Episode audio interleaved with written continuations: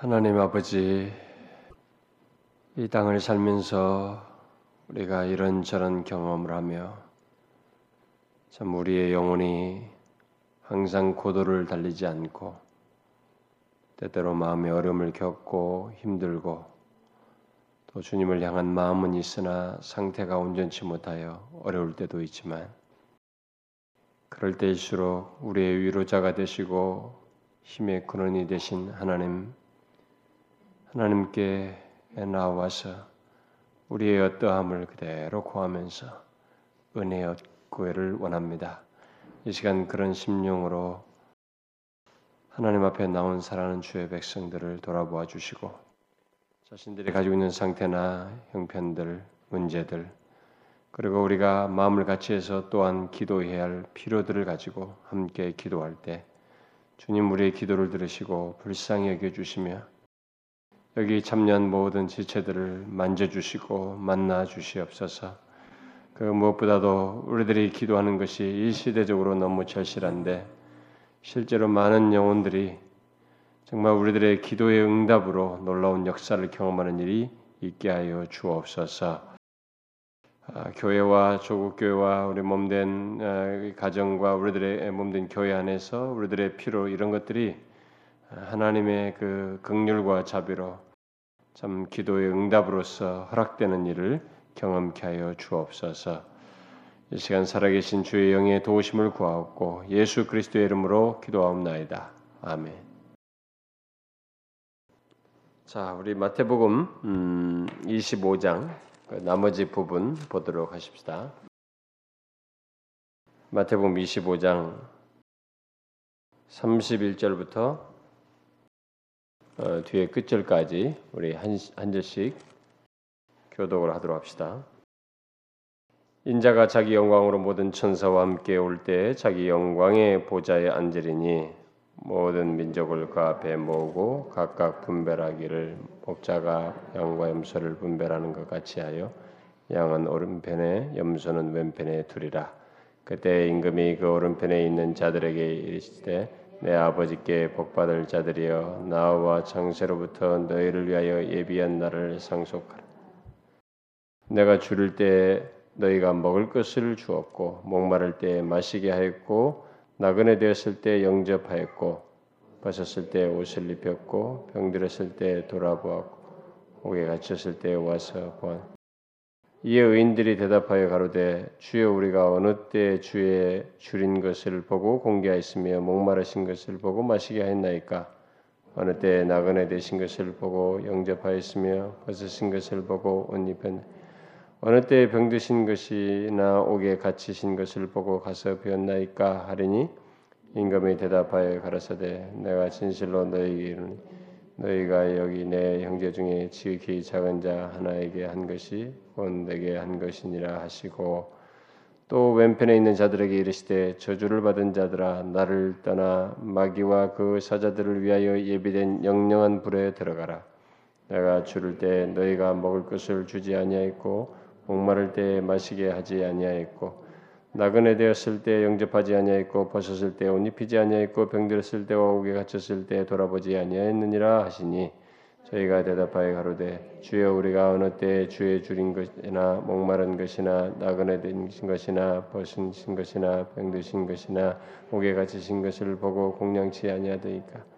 이에 임금이 대답하여 가라사대 내가 진실로 너희에게 이르니 이 지극히 작은 자 하나에게 하지 아니한 것이 곧 내게 하지 아니한 것이니라 하시니 저희는 영벌에 의인들은 영생에 들어가리라 하시니라. 자, 우리가 지금 이제 음, 예수님께서 그 마지막 여정, 고난의 십자가에 달려 돌아가시기 며칠 전에 이제 지금 이 말세에 대한 질문의 대답으로서 주신 내용 24장과 25장 그 내용이 이제 마지막 부분이네요.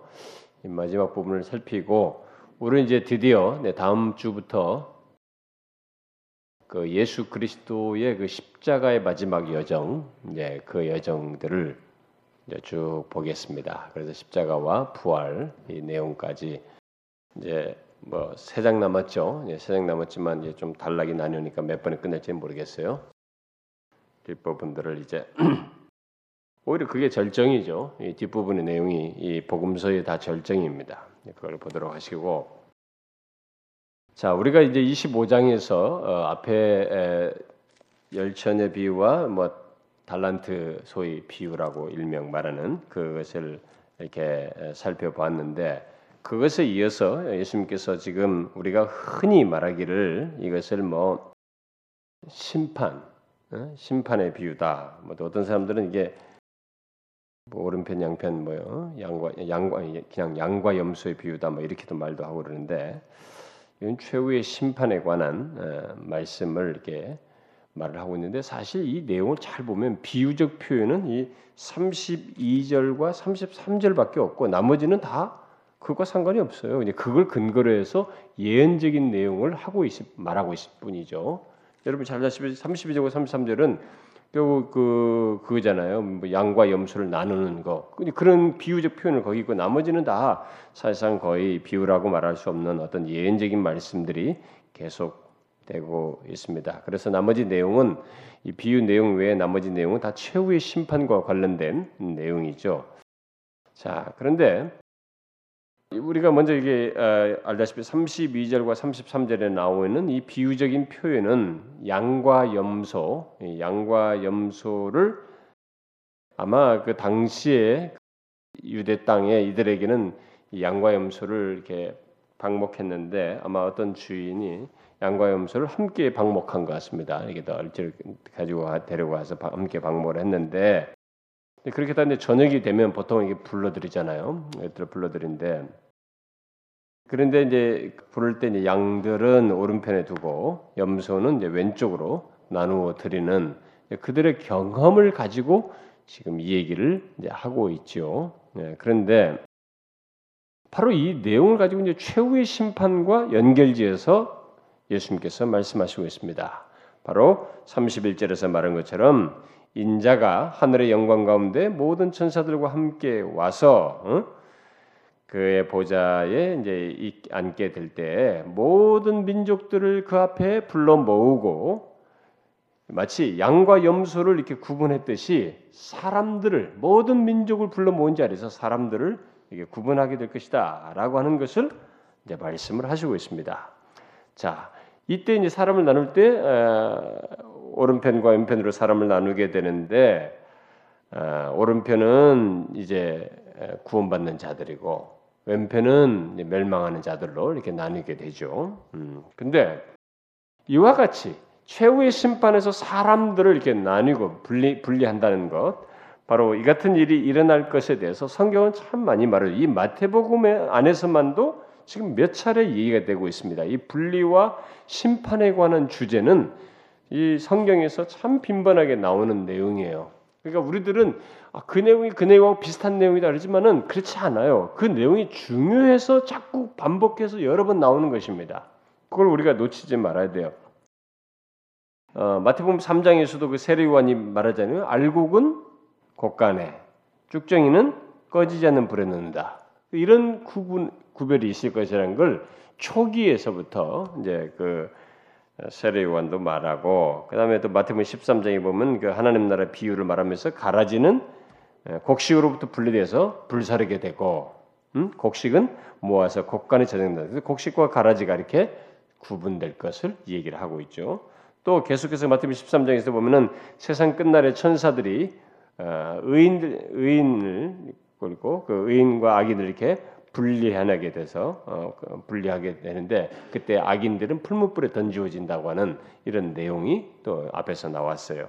그리고 지금 이 마태복음 25장에서도 미련한 처녀와 슬기로운 처녀가 구분되죠. 그래서 이 어리석은 미련한 처녀들은 어떻게 돼요? 내가 너희를 알지 못한다. 문이 탁 닫히는 것입니다. 이런 판단을 듣죠.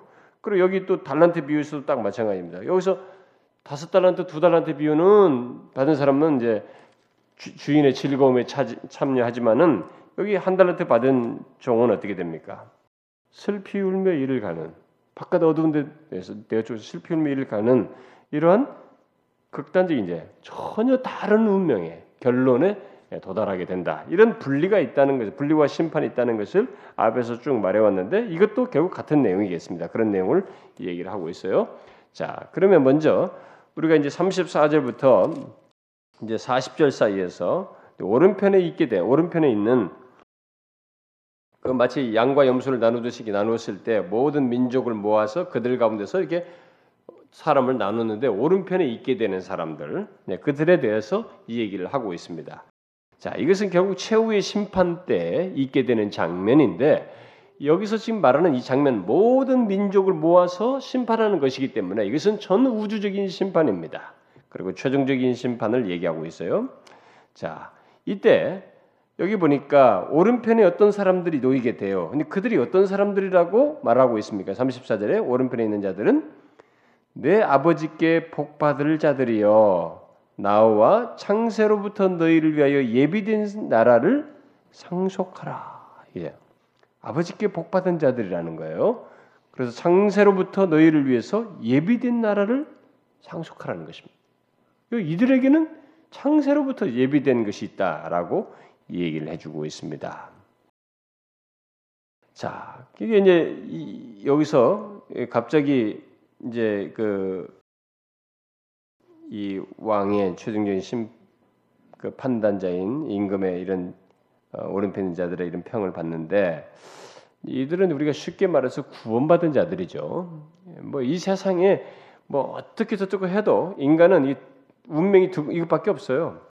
구원받은 자와 멸망하는 자 두 가지 운명밖에 없죠. 그래서 여기 지금 구원받은 자들인데 아마 이들의 구원은 어, 여기서 우리가 알다시피 뒤에 보면은 뭐 언제 내가 이런 걸 했습니까? 했는데 예수님께서 네가 너희들이 내 형제 지극히 작은 자 하나에게 이런 것들 다 했다. 줄이고 목마르고 이런, 이런 것들 언제 했습니까? 했을 때 이런 걸 너희들이 했다라고 지금 말을 한단 말이에요. 그런데 여기서 우리가 이제 주목해야 될 주의해야 될 것은 뭐냐면은 이들의 구원이에요. 지금 이게 지금 영원한 창세로부터 예비한 나라를 상속하는 것은 지금 구원을 받는 영원한 구원을 받는 것이거든요.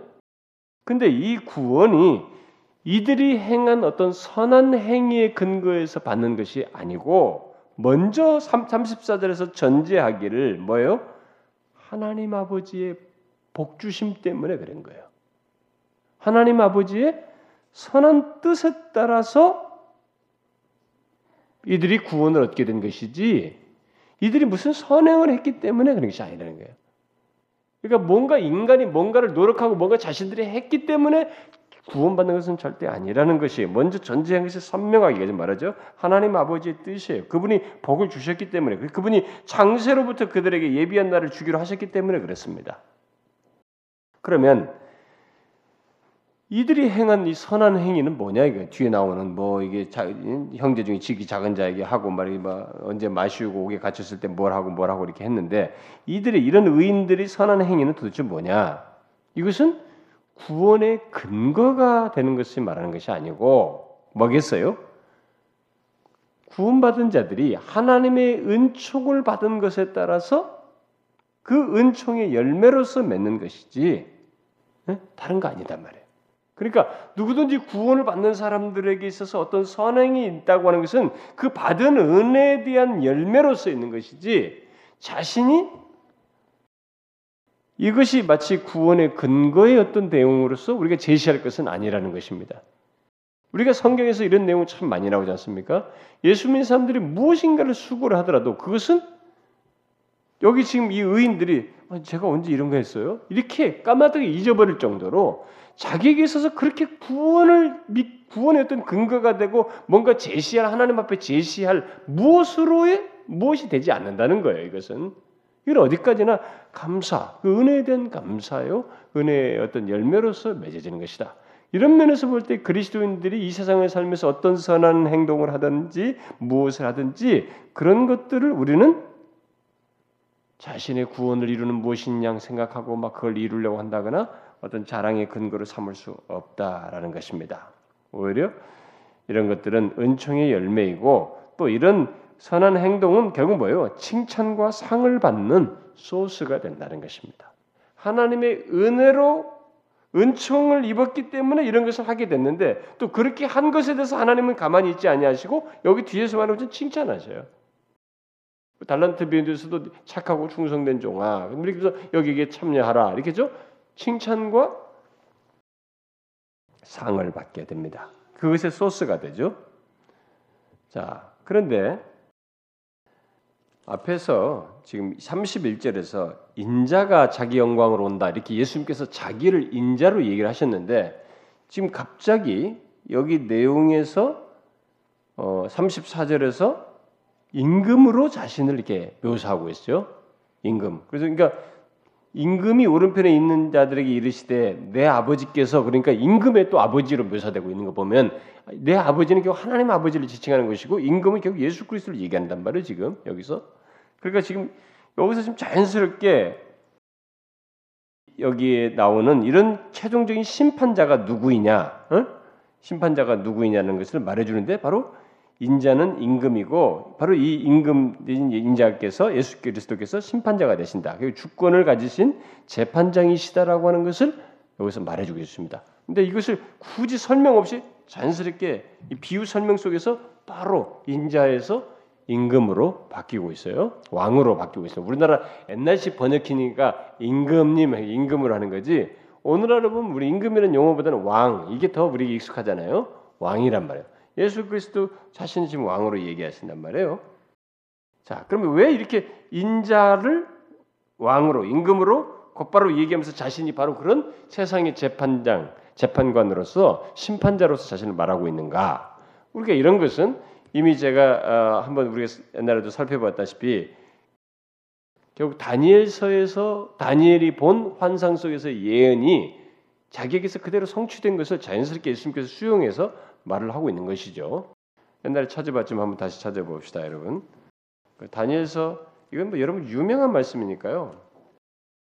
이건 뭐 신학적으로도 아주 유명하고 뭐 신학교 들어가면 아마 수십 번 들을 거예요. 다니엘서 7장 자, 다니엘서 7장 13절 14절 한번 읽어 봅시다. 13, 14절 함께 읽어 봐요. 시작. 내가 또 밤 이상 중에 보았는데 인자 같은 이가 하늘 구름을 타고 와서 옛적부터 항상 계신 자에게 나와 그 앞에 인도됨에 그에게 권세와 영광과 나라를 주고 모든 백성과 나라들과 각 방언하는 자로 그를 섬기게 하였으니 그 권세는 영원한 권세라 옮기지 아니할 것이요 그 나라는 패하지 아니할 것이라. 여기 인자 같은 분이 있다 그러죠. 바로 그래서 예수님께서 자기 자신을 지칭할 때 자꾸 자꾸 인자라고 하시죠. 사람의 아들 인자, 인자 같은 분이다 이렇게 했는데 그에게 바로 이런 어, 이런 모든 왕권을 다 주시는. 그래서 바로 지금 여기서도 인자에서 왕으로 임금으로 자연스럽게 말씀하시면서 그게 바로 자신 안에서 성취되고 있다. 성, 궁극적으로도 또 성취될 것이라는 것을 말을 해주고 있습니다. 먼저 그것을 좀 잠깐 정리하고 자 그러면 계속해서 여기서 지금 여기 어, 의인들 이게 오른편에 있게 되는 사람들 이들을 가리켜 의인들이 대답하여 가로되 그러니까 이들이 의인들로 일단 호칭하죠. 이 의인들의 행위는 지금 왜 이런 상을 받느냐를 이제 하게 될 때 지금 나중에 보기 더 설명하겠습니다. 이 의인들의 행위는 모두가 그리스도 예수 그리스도와 연관된 어떤 행동을 이들이 했기 때문이라는 것을 여기서 말해줍니다. 다시 말해서 그리스도를 의식하든 그리스도를 사랑하든 그리스도를 그런 의식한 가운데서 어떤 사랑과 자비의 행위를 이들이 드러냈다라는 것을 여기서 보게 돼요. 그래서 예수님은 여기 의인들로 묘사된 너희와 그다음에 자신 나를 이렇게 서로 대비하면서 계속 그 언급을 하죠. 이제 35절부터 쭉 뭘 했습니까? 뭘 했습니까? 이게 했을 때 나와 너희가 말이죠. 여섯 번 나와요. 내가 줄 때 너희가 먹을 것을 주었고 내가 목마를 때 너희가 마시게 하였고 우리말 성경에는 정확하지 않지만 영어 번역에 그대로 다 나와야지. 내가 나그네 됐을 때 너희가 영접하였고 내가 벗었을 때 너희가 옷을 입혔고 내가 병들었을 때 너희가 돌아보았고 내가 오게 갇혔을 때 너희가 어, 와서 보았다. 이렇게 자꾸 나와 너희를 이렇게 대, 대비를 하고 해서 설명을 해요. 이것이 결국은 이 내용을 통해서 바로 이것이 어떤 천국 시민임을 나타내는 하나의 어떤 모습이고 심판 때에 바로 그 나라가 하나님의 나라가 지금 여기 지금 상속받게 되는 예비된 나라가 바로 이 사람들에게 허락된다. 이들이 그 상속된 나라를 누리 어, 상속하여서 누리게 된다라는 것을 지금 여기서 부가적으로 설명을 하고 있어요. 그런데 이런 내용 속에서 이제 우리가 힌트를 얻게 된 뭐냐면은 이들은 매일같이 삶 속에서 이렇게 자기조차도 나중에 이제 언제 우리가 그렇게 했습니까? 이게 말하는데 자기조차 알지 못하도록 너무 일상생활처럼 이런 것들을 일상생활처럼 삶 속에서 했다는 것입니다. 충성스럽게, 음? 아주 근면함을 드러나면서 이렇게 했다. 특별히 지극히 작은 일 속에서 이런 사랑과 충성을 드러냈다는 것을 보여주고 있습니다.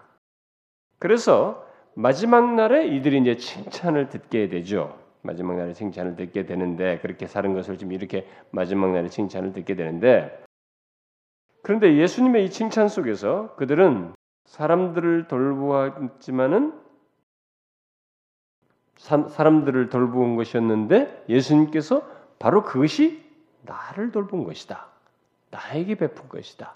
바로 사람 그들이 베푼 사람과 자기 자신을 동일시하고 있는 것을 보게 됩니다. 여기서 그렇죠?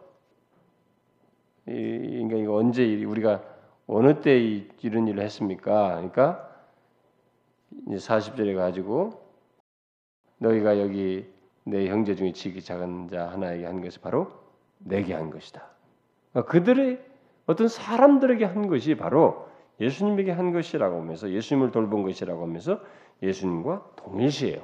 자, 이 문제가 이 비유를 해석하는 데서 논쟁거리가 되고 있습니다. 사실은 사람들 해석도 나뉘어요. 예, 해석도 나뉘는데 그래서 이렇게 사회 복음을 말하고 이렇게 기독교가 이 어, 가난한 자를 돌봐야 된다, 막 이렇게 말하면서 이제 소위 뭐 어, 사회 봉사와 차와 참여라든가 이런 것들 구제의 비중을 많이 두고 강조할 때 주로 여기서 말하는 지금 다른 사람들, 예, 이들이 돌보, 돌봤다고 하는 구원받은 사람들 돌본 사람들은 이 세상의 모든 사람들이다.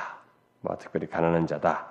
이렇게 말하기도 하는데, 자 우리가 그것 좀 정리할 필요가 있겠어요.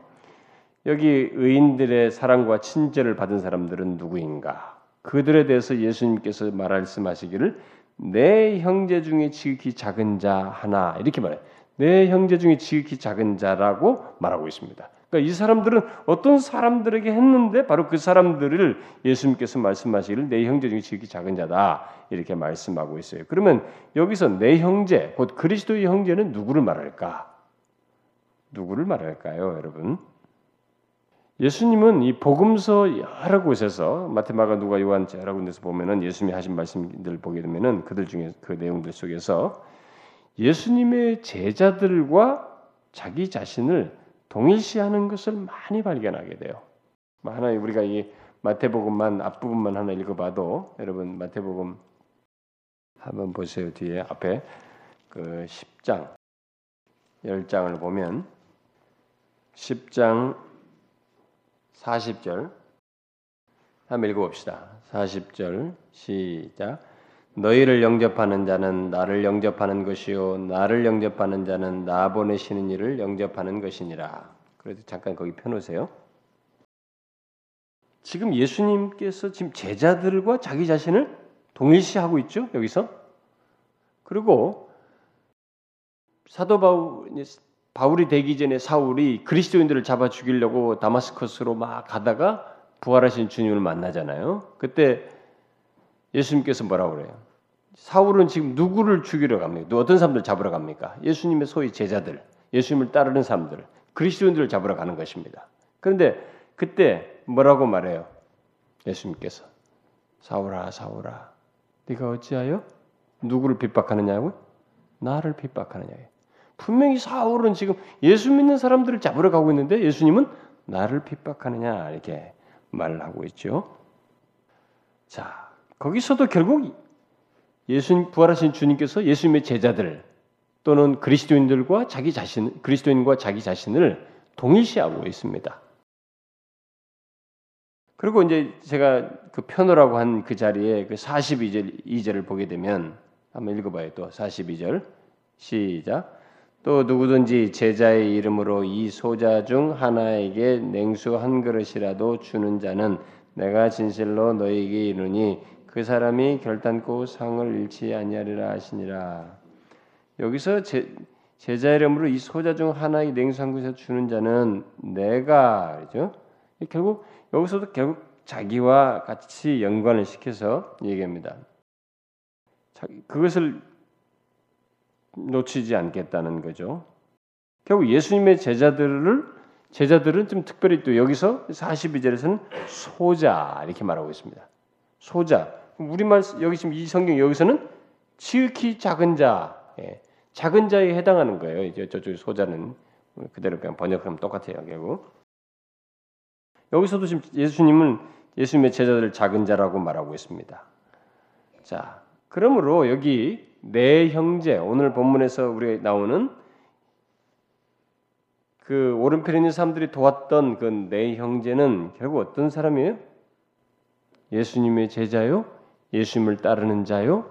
결국 소위 그리스도인이라는 것을 알게 됩니다. 음? 그리스도인이에요. 그래서 예수님은 여기 지금 그리스도인을 바로 이런 차원에서 말씀하시면서 사실상은 높이고 있어요. 그리스도인을 상당히 높이고 있습니다. 예? 왜냐하면 그리스도인에 대한 행위를 그리스도 예수님 자신에 대한 행위로 여겨서 심판한다고 말씀하시고 있기 때문에 굉장히 그리스도인을 높이고 있는 것이에요. 이것은 어, 달리 말하면 그리스도인은 예수 그리스도의 대변자이다. 예수님의 대변자라는 거예요. 뭐 말하면 여기서 말하는 임금, 임금의 대변자라고 하는 것을 말해주고 있죠. 자, 이것을 생각할 때 그리스도인은 어떻게 해요? 정말로 이 땅에서 그리스도인의 대, 그리스도의 대변자요, 그의 손발이 되어서 정말로 남들에게 이렇게 다가는 자들이 다가는 사람이 되어야 된다는 것은 두말할 것이 없겠습니다. 그런데 그렇게 하게 될 때 그리스도인들이 예수 그리스도의 대변자가 되어서 어떤 사람들이 다가갈 때 분명히 어떤 사람들은 거절을 하기도 할 거예요. 음? 뭐 무시하고. 근데 그런 것은 걱정하지 말라는 거예요. 그것은 성경이 말한 것처럼 그렇게 하면은 누구를 거절하는 것이냐? 그리스도인을 거절하지만 사실상은 그리스도를 거절하는 것이다. 그렇게 그리스도인이라는 위치가 굉장한 위치라는 거예요. 이 세상에 사는 날 동안에 그리스도인의 위치가 굉장하다라는 것은 배경적으로 말을 해주고 있어요. 자, 그러면 이제 그, 그와 그에 대비해서 이 왼편에 있게 된 자를 봅시다. 41절부터 45절 사이 왼편에 있는 자들에 대해서 나오는데 자, 이 심판 비유에서 결정적인 부분은 이제 40절과 45절이에요. 이들에게 결론적으로 말하는 40절, 45절인데 40절은 이제 의인들에게 한 긍정적인 말이고 45절은 이 불의한 사람들에게 멸망하는 자들에게 하는 이제 부정적인 말이에요. 응? 앞에는 긍정적인데 부정적이죠. 자, 그런데 여기 왼편에 있는 자, 그 저주받을 자들이 받는 자들이 심판받는 내용을 보게 되면 그들이 어떤 범죄를 해서가 아니라 보세요 여기서 너희들의 왼편인 자들아 뭐 이렇게 말하면서 이게 쭉 내가 줄을 때 너희가 먹을 걸 주지 아니하고 목마를 때 이것은 반대 부정적이에요. 뭐, 뭐 하지 않고 하지 않았고 하지 않았고 이렇게 하면서 그래서 너희들이 이제 예비한 영원한 불에 들어가라 이렇게 하는데 여러분 우리가 여러분 잘 주목해야 될 것은 이들이 어떤 범죄를 해서 처주를 받는 것이 아니라는 거예요. 지금 이 장면에서. 어? 그러니까 사실 우리들은 야 어떤 사람이 나중에 심판받아 멸망받아라고 할 때 그런 멸망받을 때 이들이 이 세상에서 뭐 도둑질하고 가늠질하고 무슨 일하고 무슨 죄를 짓고 막 우리 세상에서 이 법으로 제정하는 이런 죄들을 일차적으로 떠올리는데 타락하고 더럽고 방탕한 거 막 이런 걸 떠오르는데 여기서 흥미로운 사실은 심판을 얘기하면서 그런 얘기를 하지 않고 있어요. 그들이 뭘 범죄한 것들을 거론하지 않고 뭐예요? 해야 할 일을 하지 않은 것을 심판의 이유로 말하고 있습니다. 해야 할 것을 하지 않은 것을 심판의 이유로 말하고 있어요. 다시 말해서 마땅히 해야 할 일을 하지 않은 것이 심판 날에 일일이 열거되며 열거되어서 심판받게 된다는 것을 말해주고 있습니다. 이게 재밌는 거예요, 여러분. 그래서 사람들이 예수 이게 사람들이 내가 뭐 이 세상에 착하게 살고 선하게 살았고 막 남들이 해코지 않고 나는 참 충실하게 살았고 열심히 공부했고 직장 들어가서 부모 열심히 섬겼고 나는 참 나 같은 사람이 어딨냐고 이렇게 착하게 살았는데 내가 왜 저주받고 영원한 형벌 받냐? 그 하나는 불공평하다고 이렇게 말하는데 여기서 지금 아주 재밌는 거죠. 사람이 어떤 악한 죄를 지었느냐는 것을 일체 거론하지 않고 마땅히 해야 할 것을 하지 않은 것. 그걸 가지고 영원한 형벌에 영원한 벌을 받게 된다 이렇게 말하고 있어요. 그러면 그게 뭐겠어요, 여러분? 응? 마땅히 해야 할 것. 이 뭐예요? 근데 이들도 지금 똑같이 지금 되묻죠. 뭐 의인들이 되물었던 목록이 똑같이 나옵니다. 뭐 우리가 언제 물었습니까? 이렇게 똑같이 물어요. 여기서 우리는 심판 때 그리스도에 대한 믿음이나 회개, 지금 이들의 지금 모든 내용에서 잘 보셔요. 잘 보면 우리가 이제 흔히 말하는 이렇게 예수 그리스도에 대한 믿음이나 회개에 대해서 주님이 일체 묻지 않고 여기서 행위에 관한 질문이 주로 언급되고 있어요. 심판을 받는 이 대상들을 향해서 심판을 선언하면서 너희들이 왜 나를 믿지 않고 회개하지 않았느냐 이런 내용보다 그것에 앞서서 행위에 대한 내용들을 주로 얘기를 하고 있습니다. 그렇죠? 여기 지금 모두가 지금 행위에 대한 내용이죠.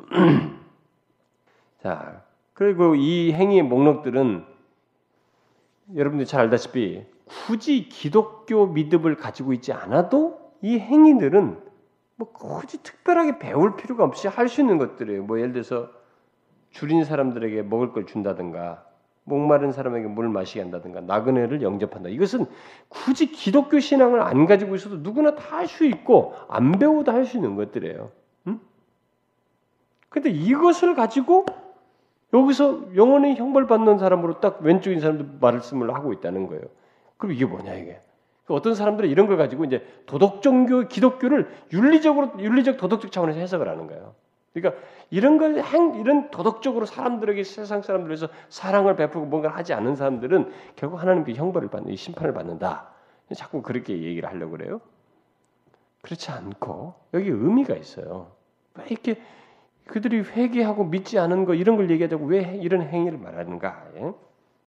그것은 그리스도를 따르는 자들이 이 왼편에 서 있게 된 자들에게 복음을 말하고 또 도움을 필요로 하는 그들에게 다가가서 무언가를 얘기하고 또 도움을 필요로 하는 이런 것들이 있을 때 이들이 냉정하게 거절했다는 거예요.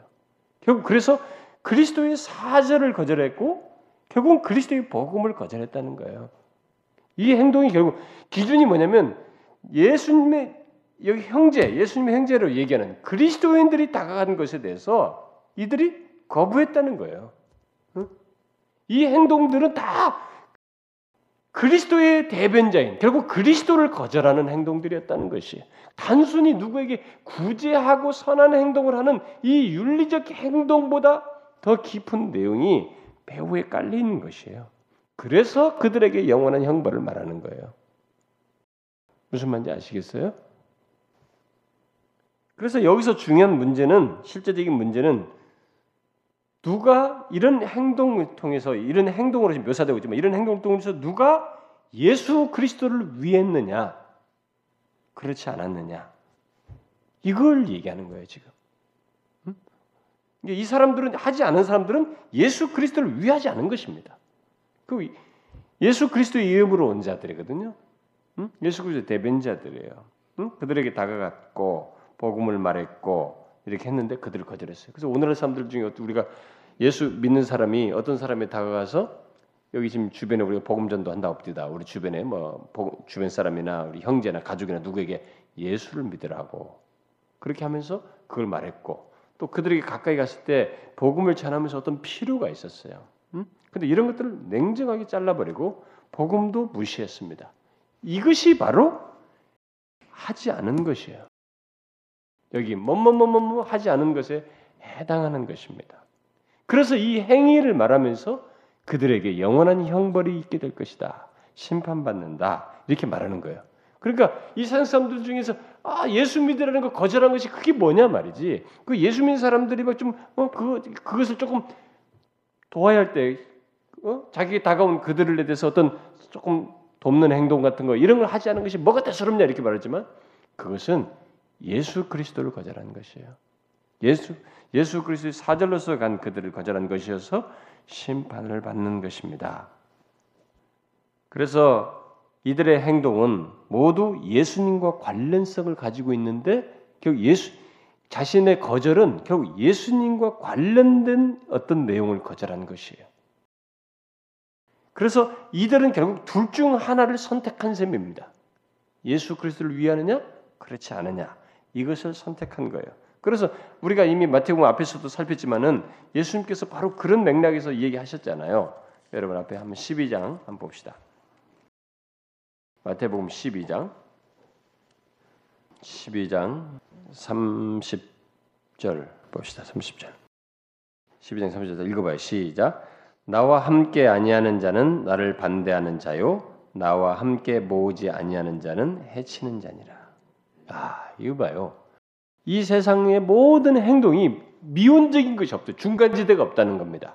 와, 나는 뭐 예수님에 대해서 그렇게 적대감 없어요. 나는 뭐 예수님에 대해서 남들처럼 그렇게 뭐 적대감 나타내면서 뭐 그렇게 하지 않았어요. 나는 그냥 그냥 내가 원치 않고 그냥 이렇게 살고 싶어서 그런 것입니다. 뭐 이렇게 하면서 중간길이라는 것이 없다는 거예요. 응?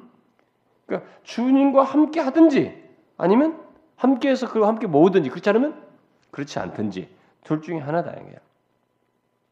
그러니까 거기서 예수님의 대변자로 온 것에 대해서 거기에 대해서 일체 긍정적으로 앞에 사람들처럼 오른편인 사람들처럼 긍정적인 행동을 하지 않고 돕는 행동을 하지 않고 반응을 하지 않은 않음으로 인해서 결국은 그들은 그리스도를 거절한 것이 되어서 음, 그리스도를 위하지 않은 것이 되어서 심판을 받게 된다. 이렇게 말하고 있습니다.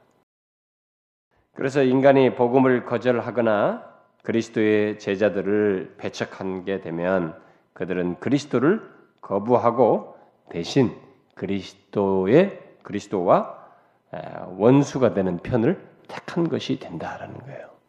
이거 아니면 저거예요. 사실 이것은요. 둘 중에 하나다. 그러면 예수님을 전혀 알지 못했던 사실 오늘 조금 전에 읽었던 12장 30절 같은 것은 오늘날 이 시대는 굉장히 역겨운 말씀이에요. 여러분 갈수록 이 세대가 뭔가 탁 부러지 탁 말하면 너무 어떤 사람 또 흑백 논리를 그냥 아무데나 적용해가지고 쓰면서 너무 사람들을 판단하는 판단하기 위해서 흑백 논리 쓰는 사람들이 있어요. 이런 것들은 조심해야 돼요. 그리고 어떤 사고 구조 속에서 이원론적인 헬라 철학적인 이원론 구조 이런 것들은 아니에요. 그러나 예수 그리스도와 관련해서는 중간지대가 없다는 것을 얘기하는 거예요. 이런 말을 하다 보면 이 말을 아무데나 다 접목시켜요. 어떤 사람들 가지고 그리스도인들이 치우쳐요. 치우치는데 그 조심해야 됩니다. 음? 근데 어쨌든 오늘 지금 전에 읽었던 이런 것 여기서도 지금 말하는 것처럼 이들에 대해 심판을 말하는 이런 것 같이 또 마태복음 23장 30절 것처럼 해치는 자이거나 그걸 거절하는 자이거나 아니 해치는 자거나 다른 함께하는 자거나 이 둘 중에 하나인 이런 내용은 오늘날 이 시대는 정말로 특히 사람들이 싫어요. 관용의 시대이기 때문에 이 다원주의 사회, 종교 다원주의, 그래서 심지어 다른 신을 믿는데도 다 하나로 묶으려고 하는 이게 이 세상의 풍조란 말이에요. 그래서 관용이라는 것을 굉장한 미덕으로 생각해요. 그래서 포스트 모더니즘이라는 것도 결국 뭐냐면 이런 것에 대해서 어? 떤 절대적인 권위 아래서 하나를 탁 특정하는 것을 깨뜨려 버리고 오히려 이렇게 불확실성을 좋은 미덕으로 여기고 어? 그런 것을 이 신앙 개념, 신학 개념으로 받아들이려고 하는 어?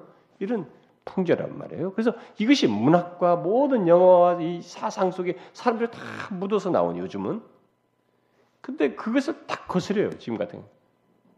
그 여러분 관용이라는 것은 우리가 인간과의 관계 속에서는 어떤 관용적인 태도를 취할 수 있지만은 예수 그리스도를 믿고 예수 그리스도를 향한 태도에서는 관용이 통하지 않은 것입니다. 이 둘 중에 하나예요. 그걸 얘기하는 거예요, 지금. 그래서 이 사람들이 왜 멸망하냐? 여기 지금 뭐 이들이 회개를 했는 것, 믿음에 대한 내용도 하나도 안 나와. 신앙적인 행동도 그 구체적인 신앙적 서술들이 없어요. 오직 뭐뭐뭐 뭐 하지 않았다 하지 않았다는 거예요. 그게 다 뭐냐? 그리스도의 이름으로 다가오는 것을 거절한 것이죠. 그쪽을 향해서 긍정적으로 태도를 취하지 않았습니다. 그래서 결국 그리스도를 거부한 것, 거부하고 그리스도의 원수된 편을 택한 것이 된 것입니다. 그러면 여기서 우리가 한 가지 질문이 파생될 수도 있겠습니다. 뭐냐면은 그러면 예수를 전혀 이렇게 누군가 예수를 접해함으로써 거기서 그들에게 하지 않고 음?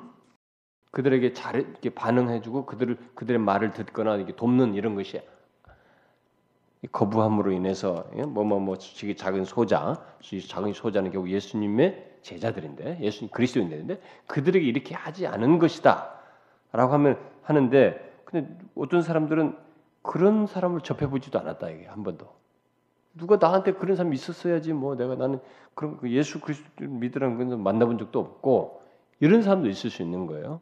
역사 속에도 있을 수 있고 지금도 어떤 지역에는 그런 지 있을 수 있단 말이에요. 그럼 그런 사람들에게 그런 사람들은 어떻게 되느냐? 그런 사람들은 세상에서 좀 착하게 사는 걸 기준으로 해가지고 천국 가게 하고 형벌 어? 오른편에 가게 하고 왼편 가게 하는 이런 걸 결정하는가? 그건 아니죠. 그리고 그리스도인과 접촉 기회가 없었어도 그들은 그들대로의 어떤 기준을 가지고 심판을 받게 되죠. 그래서 여러분 로마서 한번 보세요. 로마서 2장. 로마서 2장 12절 한번 봅시다. 로마서 2장 12절. 한번 다 같이 읽어봅시다. 시작. 무릇 율법 없이 범죄한 자는 또한 율법 없이 망하고 무릇 율법이 있고 범죄한 자는 율법으로 말미암아 심판을 받는다. 그러니까 그들이 뭐 율법이 없어도 율법 없이 범죄한 자는 또한 율법 없이 망한다는 거예요. 음? 그러니까 하나님의 율법이 사실 이게 기준이 되고 율법을 순종 순종하는 자만이 의롭다 할 수 있다는 거예요. 근데 누가 율법을 다 순종해요? 그런 사람이 없단 말이에요. 그래서 결국 그들은 율법이 없어도 율법 없는 자는 율법 없이 망하는 거예요. 그래서 결국 왼편에 있는 자와 왼편에 있는 자들에게 지금 결론적으로 이제 그 본문으로 다시 돌아가서 무서운 심판이 선언되죠. 45절에 보니까 내가 진실로 너에게 이르니 이 지극히 작은 자 작은 자 하나에게 하지 아니한 것이 곧 내게 하지 아니했다라고 한 다음에 이렇게 한 이런 모든 결론을 가지고 결론에 근거해서 먼저 41절에 뭐라고 선언했어요? 결론 이들에게 먼저 선언된 게 뭐예요? 저주를 받은 자들아 나를 떠나 마귀와 그 사자들을 위하여 예비된 영영한 불에 들어가라 이렇게 말했습니다. 자, 이들은 그리스도로부터 영원히 단절되게 됩니다. 그리고 대신 사단과 그 무리들이 있는 그 무리들이 영원히 있게 되는 곳으로 추방되게 됩니다. 우리가 일명 지옥이라고도 말하기도 하고 계시록에서 영원한 형벌로서 허락되는 곳이 바로 불못이라고 말하는 것이기도 하고 바로 여기에 그들이 떨어지게 됩니다. 이들의 심판 이유는 똑같이 앞에 마찬가지로 어떤 악한 행동보다는 그리스도의 제자들이 그들에게 왔을 때 그리스도를 통해 아, 바로 그 그리스도를 통해 예수 그리스도를 보고 보고자 해야 되고 또 거기에 함께 했어야 하는데 이들은 돕지 않고 배척했습니다. 그러면서 결국 그리스도를 배척했고 그리스도를 돕지 않았어요. 그것이 이들의 심판 이유입니다. 자, 우리는 이 심판 비유에서 그리스도의 대변자로서 그리스도인들이 이 내용의 이 배경 속에 쫙 깔리는 게 뭐예요? 그러니까 어떤 이 소자에게 뭔가를 했다는 예? 이런 거 지금 이, 이 행동이 나오는데 바로 이런 내용 속에서 기저에 깔리는 게 뭐냐면 그리스도의 대변자들이 누군가에게 결국 거절을 당할 망정 누군가에게 다가가서 복음을 전해야 된다. 땅, 땅 끝까지 복음을 전하고 뭐 마태복음 끝장에서 말하듯이 음, 가서 제, 복음을 전해서 제자를 삼으라고 하는 이 말씀을 우리가 그대로 전, 해야 된다. 그것이 사실상 전제되어 있어요. 복음을 전하는 것이 이 내용 속에 기저에 깔려 있습니다. 그래서 이 그렇게 함으로써 이 복음을 증거하는 것과 최후의 심판이 깊이 연관되어 있습니다. 여기 복음 전파와 최후의 심판이 연관되어 있어요. 결국 최후의 심판은 이렇게 이렇게 복음을 전한 것에 대한 결, 나중에 결론 속에서 이 심판이 있게 된다는 것을 보게 됩니다. 또 복음을 전하는 그리스도인들에게는 각종 권한이 있다라는 것이 여기서 기저에 깔려 있어요. 권한이 있어요. 참 뭐 얼마든지 배격도 당할 수 있고 무시도 당할 수 있고 목마를 수도 있고 목에 갇힐 수도 있고 뭐 이렇게 봐요. 이거 뭐 줄이고 목마르고 뭐 음, 이게 나그네 되고 음? 벗고 병들고 옥에 갇히는 이런 것들이 경험하시죠. 바로 그들이 지금 그리스도인들이 그러거든요. 그들이 지금 그런 경험을 했을 때 돌본 것을 얘기하고 있기 때문에 결국 그리스도인에게는 복음을 전하는 과정 속에서 바로 이런 경험이 있을 수 있다. 이런 권한이 있을 수 있다. 실제로 이런 것에 대해 해당하는 모든 묘사가 사도 바울의 묘사 속에 나오죠. 사도 바울이 그 자신의 그 어, 고린도서 뒷부분에서 막 그런 얘기 많이 하지 않습니까? 예. 뭐 내가 수고를 많이 했다라면서 뭐 어? 내가 매를 몇 번 맞고 수고를 넘치도록 하고 옥에 갇히고 더 갇히기도 하고 매도 수없이 맞고 그다음에 유대인들에게 40에 한다 말은 가만 매를 다섯 번 맞고 세 번 태장을 맞고 한 번 돌로 맞고 세 번 파산하고 일주일을 기품에 지내게 되고 여러 번 여행해서 강의 위험과 강도 위험과 동족 위험과 이방인의 위험, 신의 위험과 광야 위험과 바다 위험과 거짓 형제 중에 위험을 당하고 이런 것들이 자주도 못하고 뭐주도 뭐 이런 것들이 다 있었다는 거예요. 응? 고린도서 11장인데 이제 일부러 안 알려줬어요. 그냥 제가 읽으려고요. 근데 이게 다 경험, 복음을 전했던 사도 바울이 경험한 거예요. 그러니까 복음을 전하는 우리들에게 바로 지금 여기서 지금 나와 있는 것처럼 지극히 작은 소자, 작은 자 하나가 지금 경험한 거 줄이고 목마르고 옥에 갇히고 병들고 힘들게 이런 고난이 있을 수 있다는 것을 우리에게 말해주고 있습니다. 그래서 바울은 자신의 그런 경험 속에 이런 경험이 있다고도 말을 했지만 또 실제로 빌립보서 같은 걸 보게 되면은 여러분 보세요. 빌립보서 오늘은 성경 너무 많이 찾나요? 빌립보서 4장 4장 18절 한번 봅시다. 18절 하반절인데 한번 읽어봐요. 다시 시작. 내게는 모든 것이 있고 또 풍부한지라 에바브로디도 편에 너희의 준 것을 받음으로 내가 풍족하니 이는 받으실 만한 향기로운 제물이요 하나님을 기쁘시게 한 것이라. 이 빌립보 교회의 성도들이 지극히 작은 자에 해당하는 어떤 한 사람, 사도 바울이나 또 다른 편 마찬가지. 이들에게 도왔어요, 뭔가. 그들이 감옥에 갇혔을 때, 바울이 감옥에 갇혔을 때 도왔습니다. 뭔가를 했어요. 근데 그걸 가리켜서 뭐라고 그랬어요? 받으실 만한 향기로운 제물이요 하나님을 기쁘시게 한 것이다 이렇게 말했어요. 그 행동이 그러니까 오늘 본문 그대로예요. 예수님 말씀하시는 언제 이런 거 내가 주님을 주님께 언제 내가 이런 일을 했습니까? 근데 이게 바로 하나님 자신께 한 것이었어요. 그래서 하나님께 받으실 만한 향기로운 제물. 우리는 바울에게 뭘 줬는데 이게 하나님께 드릴 향기로운 제물이었다니 하나님 기쁘시게 한 것이라니 이게 제 이해가 안 된다라고 말하지만 맞다 이거예요. 예수님께서 맞아요. 감옥에 갇힌 바울에게 한 것이 바로 나에게 한 것이다.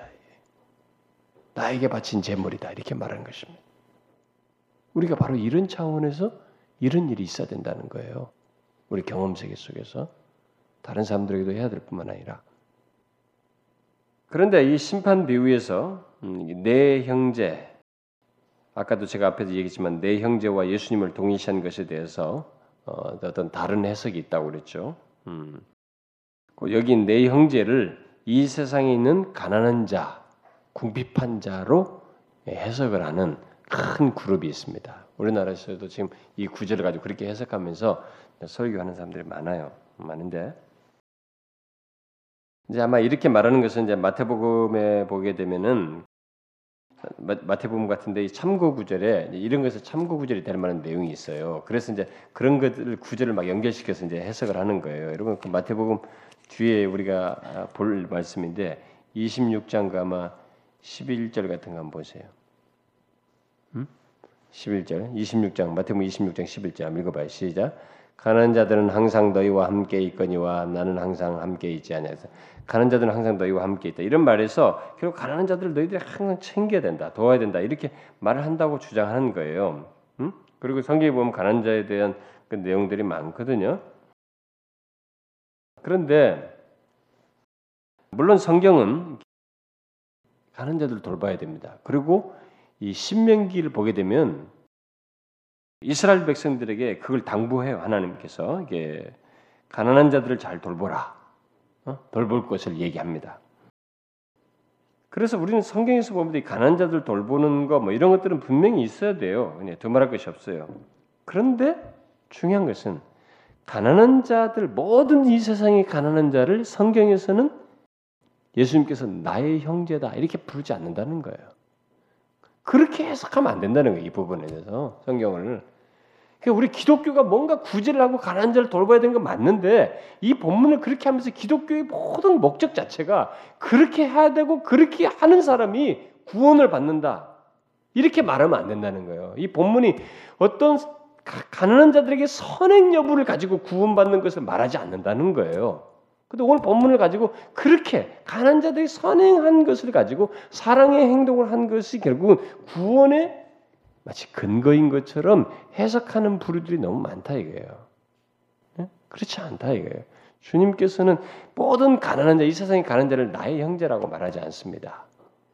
어떤 사람을 주님께서 내 형제라고 그랬어요. 앞에 부분을 배웠잖아요. 예? 그 마태복음 12장 한번 봐봐요 다시. 50절, 제 끝절 12장 제 50, 50절. 한번 읽어봅시다. 시작. 누구든지 하늘에 계신데 아버지의 뜻대로 하는 자가 내 형제요 자매요 모친이다. 예수님께서 형제다, 나의 형제다 이렇게 말했을 때는 내 아버지의 뜻대로 하는 자예요. 음? 이것은 그리스도를 믿는 자들입니다. 아무나 그렇게 말한 것은 아니죠. 또 우리가 이 심판의 내용에서 이제 이제 마지막 결론이 우리가 빠뜨렸죠. 약간 마지막으로 얘기하면은 이 두 개의 그룹을 말하고 난 다음에 이 두 그룹에 대한 주님의 심판 이후에 최종적인 결론이 각각에게 주어진다는 것을 보게 됩니다. 그 최종적인 결론, 최종적인 운명 그게 나오는데 46절에 뭐예요? 그 저희는 이 앞에 왼편에 있는 자들이죠. 이들은 영벌에 의인들은 앞에서 말하는 자들이 오른편인 사람들 의인들이라고 했죠. 그들은 영생에 들어간다. 이렇게 말하고 있습니다. 우리말이 한자 말을 쓰니까 이 간단하게 써버렸어요. 영벌, 영생 이렇게 씁니다. 영벌은 영원한 형벌이에요. 응? 영원한 심판입니다. 이게 이게 최종적인 것이 이건 이건 변경될 수 없는 최종적인 결론입니다. 판결입니다. 그래서 한편에서는 이 오른편에 있는 사람들은 그 영원히 복을 누리게 되고 한편에서는 영원히 저주와 형벌을 받게 되는 이것이 최종 결론이에요. 자, 다시 요약해 봅시다. 그럼 전체를 이제 요약 정리해 봅시다. 이, 비, 이, 비, 이 심판 비유에서 여러분들이 잘 정리를 해보세요. 이 최후의 심판자가 누구인가를 유념해야 됩니다. 누구예요? 바로 심판자가 누구라고 그랬어요? 인자. 바로 예수 그리스도입니다. 근데 이 예수 그리스도라는 것은 인자로 묘사됐다시피 인자가 임금으로 묘사됐다시피 인자가 누구예요? 어떤 분이었어요? 이 세상에서. 바로 인자는 사람의 아들이잖아요. 네? 사람의 아들로 말구 위에 오셨던 그분이에요. 그리고 인간들에게 무시당하고 배격당하고 침뱉고 뺨 따르고 어? 회, 회초리로 휘둘렀던 그리고 십자가에도 못 박고 희롱하면서 못을 박았던 바로 그분이에요. 그 인자예요. 그 인자가 이렇게 엄청난 심판주라는 것입니다. 재판장이라는 거예요. 이걸 우리가 유념해야 된다는 것입니다. 예수님께서 이 비유를 통해서 잠시 후에 자기가 십자가를 지겠지만 자기가 다시 영광 중에 오르게 될 때는 완전히 다르다는 거예요. 완전히 완전히 다르다는 것입니다. 그리고 여기서 심판을 받는 대상들을 봐요. 여기서 심판이 마지막 날에 어떻게 되느냐 이게. 또 한 가지 정리는 어떤 사람들이 심판받아요? 누가 받습니까? 특정인이에요? 아니죠. 모든 민족을 그 앞에 모으고 이 심판에서 제외되는 인간은 하나도 없습니다. 살았던 죽었던 뭐 상관없어요. 인간의 영혼들을 다 불러요. 뭐든 다. 다 최후의 심판. 우리가 계시록 할 때 다 배웠잖아요. 우리가 흰 보자 그러죠. 예, 얘기하는데 우리가 그래서 백보자 심판이다 이런 말을 씁니다. 근데 모든 민족이요 예외가 없습니다. 한 사람도 빠짐없이 다 불러 모아져서 심판을 받게 됩니다. 그때 심판의 기준은 다른 것 없어요. 그리스도가 기준이에요. 은혜를 입은 자인가? 그리스도를 거절했느냐? 그리스도의 대변인을 거절했느냐? 뭐 이거예요. 뭐 좀 더 더 확장해서 말하면 그가 회심했느냐 안 했느냐? 은혜가 있느냐 없느냐? 믿음이 있느냐 없느냐? 뭐 그, 그렇게 해서 나누겠죠. 또 여기서 최후의 심판이 실행되는 이 어떤 방법을 좀 생각해 보면 정리를 하게 되면 최후의 심판이 행해질 때 그냥 아무렇게나 하고 있지 않다는 것이에요. 어떤 증거가 제시돼. 여러분 심판이라는 법정 판결을 내릴 때는 증거가 제시돼야 됩니다. 여기서도 지금 다 증거가 증거에 따른 심판을 하고 있죠. 뭐예요? 인간의 행위가 증거로 제시되고 있습니다. 그리스도를 거절한 그 인간의 행위가 증거로 제시되고 있습니다. 대표적인 대표적인 표현입니다만은 어쨌든 행위가 이 심판의 근거로 제시되고 있어요. 다. 그리고 예수 믿는 사람들에게도 그 은혜로 택함을 받았는데 그러니까 아, 어떤 사람이 나는 예수 믿어 하나님 택함 받았어. 창세전부터 예비한 그 은혜를 어, 나라를 상속받을 자야. 이렇게 하면서 행실이 없다. 그건 거짓말이에요. 그런 사람은 없다는 거예요. 여기서 보면. 오른편에 있는 사람들도 행실이 지금 언급되고 있어요. 행실의 증거가 거기서 거론되고 있습니다. 너희들이 지기 작은 소자 이렇게 했다. 이렇게 말하고 있기 때문에 예수를 믿는 사람들에게도 오른편에 있는 사람들도 만세전에 그, 그 나라에 상속받을 자에게도 바로 이게 있다는 거예요. 행실이 있어요. 증거로 제시되는 것입니다. 그래서 여러분 오늘날에 이 기독교 신의 값싼 복음 있잖아요. 뭐 예수를 아무렇게나 믿어도 복음을 소유하고 있으니까 뭐 어쩌다 이것은 다 웃기는 얘기들이에요. 성경을 다 왜곡시키는 것입니다. 거룩함이 있어야 돼요. 행실이 있어야 됩니다. 있지 않을 수 없어요. 은총의 열매라고 그랬잖아요. 그리고 우리가 이 최후의 심판이 있게 될 때 그 최후의 심판은 결국 참된 신자들에게는 장 자기의 전 존재에 지금까지 경험했던 존재하면서부터 어, 경험했던 것 중에 가장 기쁘고 영광스러운 그 순간이 된다는 것입니다. 최후의 심판 때가 그리스도인들에게는 참된 신자들에게는 오히려 기쁨을 가져다 주는 심판이 되네. 그러나 반대로 이렇게 그리스도를 거절하는 사람들, 뭐 예수 그리스도를 믿지 않은 사람들, 회심하지 않은 사람들, 뭐 이런 사람들은 이 심판이 당황스럽다는 거예요. 굉장히. 어? 이거 보세요. 당황스러운 행동을 하잖아요, 애들이. 당황스러워. 그러면서도 이게 뭐 한 번 다시 기회를 주세요. 뭐 이런 것이 안 통하는 아주 결정타가 내려지는 그 상황이라는 것입니다.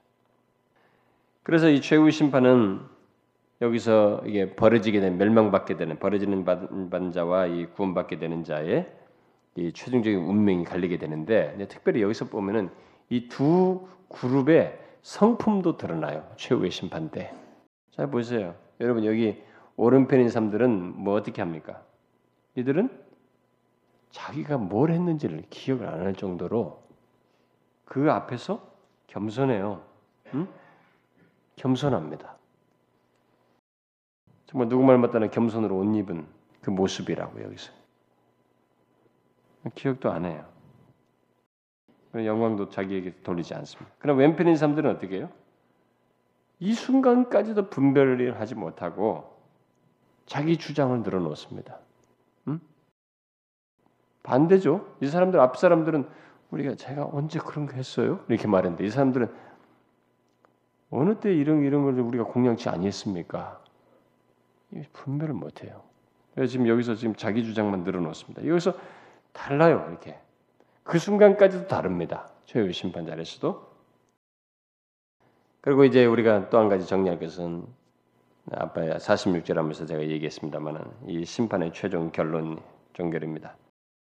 이 한번 예, 심판 선언이 있게 되면 이것은 영원히 지속됩니다. 여기는 로마 캐톨릭이 말하는 것처럼 무슨 뭐 다시 연옥 같은 데 갔다가 뭐 다시 점법하고 하는 뭐 이런 거 없어요. 어?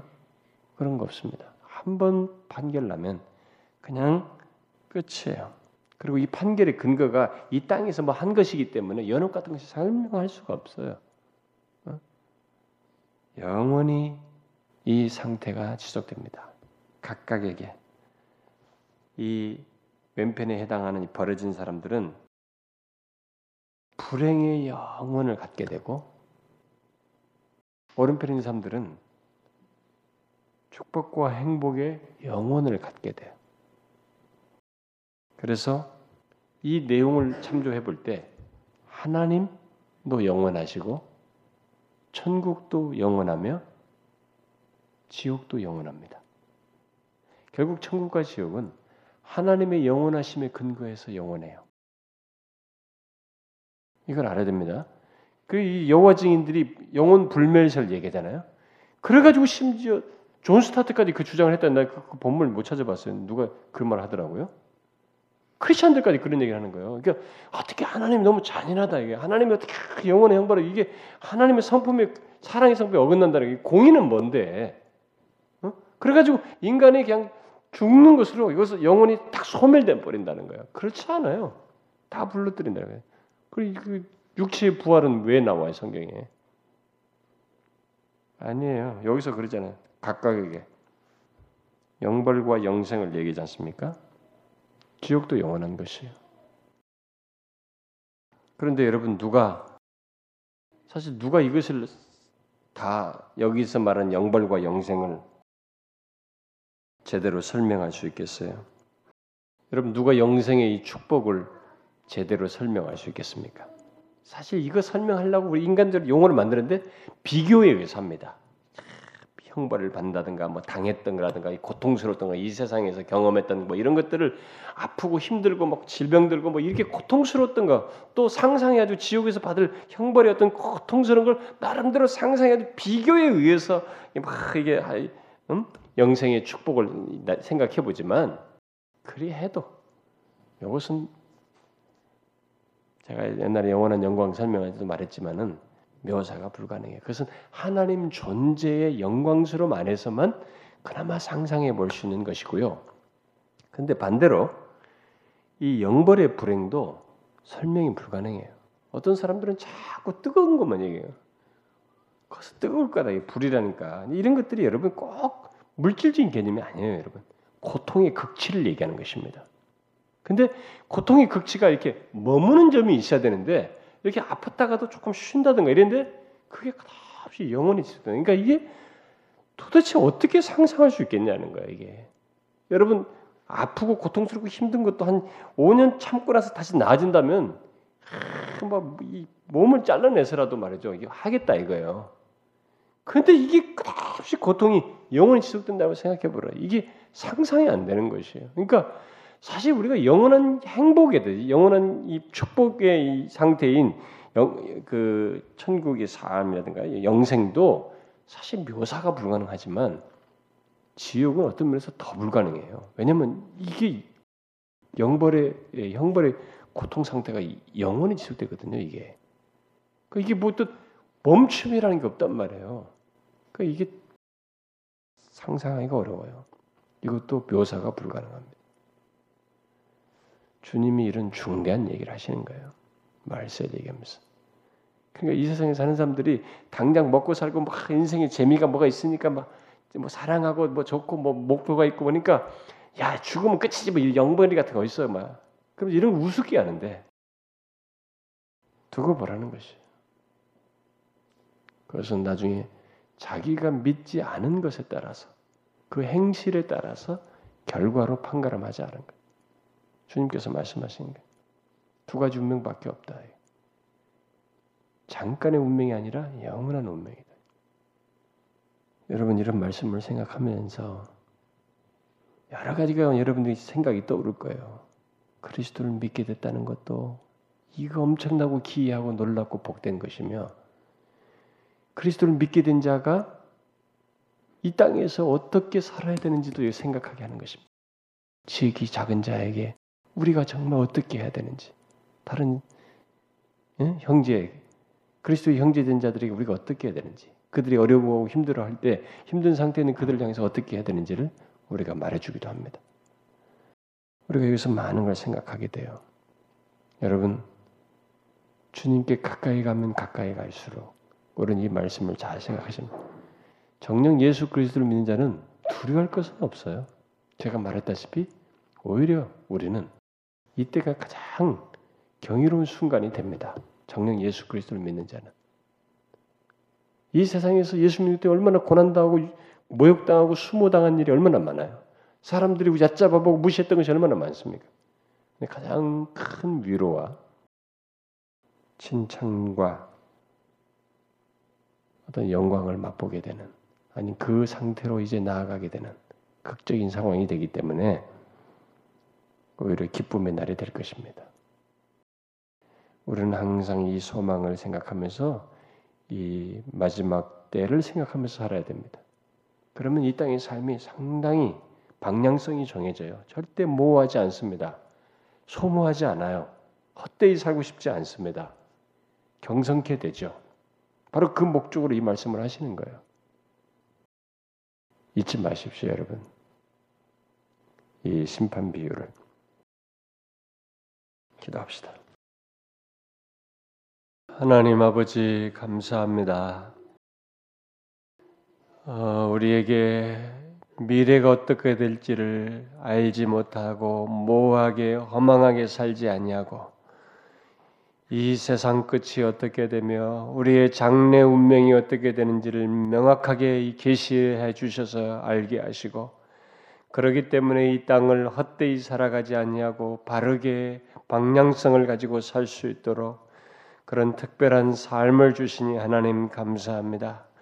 우리에게 있는 이 장래에 있게 될 최후의 심판에 하나님의 그 엄청난 그때가 우리 앞에 있다는 것을 기억하고 하나님을 믿는 예수 그리스도를 믿는 자들의 복이 어떠한지를 알고 우리에게 허락된 이 은혜와 복을 인하여서 이 땅에 살면서 지극히 작은 자 그리스도의 형제된 다른 영혼들을 향하여서 정말로 우리들이 섬기고 돕는 그들이 갇히고 어, 헐벗고 어려움 당할 때 다가가서 정말 물 한 것이라도 주는 자와 같은 그렇게 돌보는 저희들이 되게 해주시고 그렇게 함으로써 정말 이 땅에 사는 날 동안에 하나님을 택한 하나님의 택한 받은 자의 삶 또한 이 거룩한 삶 또한 그리스도의 손발이 되어서 행하는 이런 행실 또한 우리 가운데 좋은 결실로 있기를 원합니다. 정말 그리할 수 있도록 주의 성령께서 우리에게 감화 감동하여 주시고 기꺼이 그 옥에 갇혔던 음, 바울을 섬겼던 고린도 아니 빌립보 교회 성도들처럼 향기로운 제물을 드리는 것 같은 그런 행동을 했던 그들처럼 우리들도 기꺼이 그런 삶을 사는 저희들 되게 하여 주옵소서. 주님 이 시간 우리가 함께 구한 기도를 들으시고 특별히 이 지역의 영혼들을 복음 전하는 이 복음 전도를 통해서 구원받는 자들이 하나님이여 넘치게 하여 주시고 또한 복음 잔치에 하나님 영혼들이 나와서 예수 그리스도를 만나는 놀라운 역사가 있게 하여 주시고 또한 하나님 우리가 함께 기도한 것뿐만 아니라 여기 참년 사랑하는 주의 백성들의 형편과 처지를 돌아보시고 저들의 피로도 돌아보시고 기도를 들어주시기를 구합니다. 저들의 인생 중에 하나님이 계셔서 인도하시는 것을 보게 하여 주옵소서. 우리가 답답하여 견딜 수 없는 그 순간에 하나님이 도우시는 것을 보게 하여 주시고 그래서 저들의 삶, 참 아, 지금 현편에서 하나님의 도우심이 절실하여서 구하는 그런 기도들이 응답되는 것을 보게 하여 주옵소서. 우리의 기도를 들으시는 하나님, 하나님을 간절히 구하고 믿사오며 우리 주 예수 그리스도의 이름으로 기도하옵나이다. 아멘.